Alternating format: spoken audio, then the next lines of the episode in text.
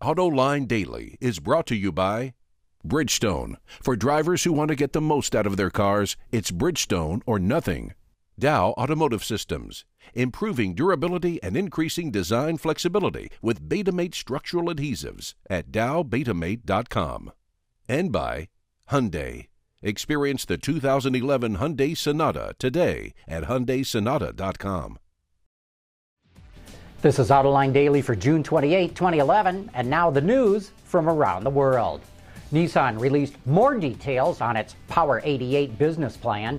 As we reported yesterday, the goal is to deliver 8% global market share and an 8% operating profit by 2016. To get there, the company will introduce an average of one all-new vehicle every 6 weeks for the next 6 years. But I'd like to see their definition of all-new. Plus, Nissan claims it will introduce 90 new technologies over that same time period. Power 88 also calls for an expansion of Nissan's global dealership network to some 7,500 stores, and that's up from about 6,000 today. And you know, it may want to expand in Turkey, which is starting to emerge as an important market for vehicle assembly. Hyundai and Turkish automaker Karsan just signed an agreement to assemble small commercial vehicles in Turkey, and Renault sees car and van sales in the country hitting between 800,000 and 850,000 units this year, and that's compared to 760,000 last year. But while Nissan is expanding and Turkey is growing, GM Holden could be in deep trouble. According to Wards, Holden chairman and managing director Mike Devereaux says GM may stop making cars in Australia because of political flip-flopping and budget cuts to a fund that supports technological innovation. Also, Australia will implement a carbon tax, which will add cost to operating in the country. Between 2005 and 2009, Holden reported over $600 million in losses, but last year the company saw a before-tax profit of $144 million, thanks in part to government funding. And as long as we're looking at different automakers around the globe, have you ever heard of a car company called Perodua? Me neither. I don't even know if I'm saying its name right. It's a Malaysian automaker that sells the country's most popular car, the Myvi, a rebadged Daihatsu, and it's been at the top of the list since 2006, averaging more than 81,000 sales a year. Nearly one-third of all cars sold in Malaysia are Peroduas, and half of those are Myvis. To keep this momentum going, the company just introduced a redesigned version of it. It's powered by a 1.3-liter four-cylinder engine delivering 86 horsepower. Starting price is about $14,500. And now to China. You know, there's some truly innovative design and styling coming out of China, and then there's the blatant rip-offs of patents and intellectual property. Fiat finally won its lawsuit against Chinese automaker Great Wall for copying the Fiat Panda. The company has been ordered to stop building and exporting those copies. But you know, it's a hollow victory.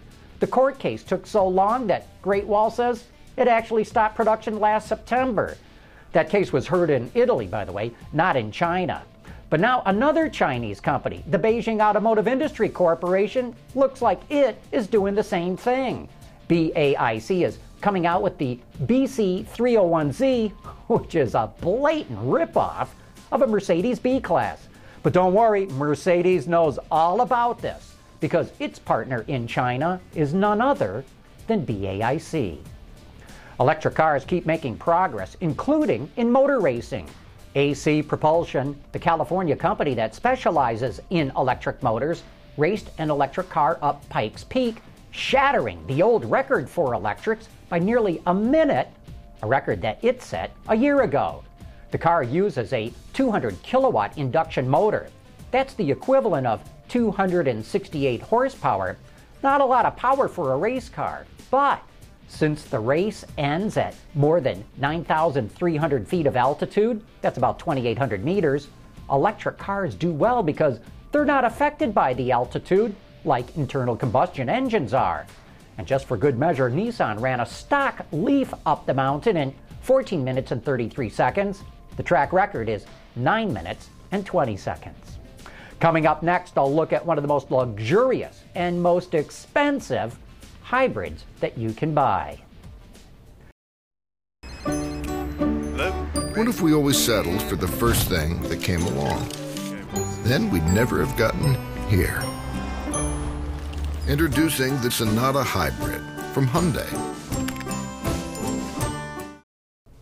I recently got a chance to test drive the biggest and most expensive hybrid that BMW makes. Here's my take on what it's all about. When most people think about hybrid cars, they think of the Toyota Prius. But a lot of other automakers are getting in on the hybrid game, including BMW. This is the 750 Li Active Hybrid, and what a car, what a presence. A lot more presence than a Toyota Prius, but from one aspect in driving it, the Prius is actually better than this. Come on, let me transform us into the interior of the car so I can show you what I'm talking about. Shazam! The Active Hybrid 7 is what they call a mild hybrid. It's got stop-start technology and some electric assist. Unlike a Toyota Prius, which is a strong hybrid, you can drive on pure electric power in some situations. But what I don't like about this car is when you come to a stop, the engine turns off, which is nice, but then when you get going again, there's a vibration, a shudder in the car. And when you get into stop-and-go situations, all you're feeling every few minutes is a shudder going through the car. I think that's improper for a luxury car like this one. Did I mention the Active Hybrid 7 cost $110,000? And the fuel economy isn't all that great. They're talking 17 miles per gallon city, 24 miles per gallon on the highway. We're averaging in this car about 20 miles to the gallon. And maybe that explains why they're only selling about 8 of them every month.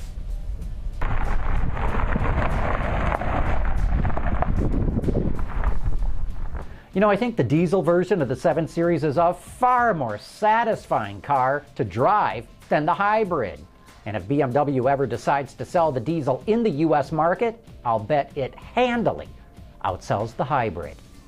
And that's today's report on the top news in the global automotive industry. Thanks for watching. We'll see you tomorrow.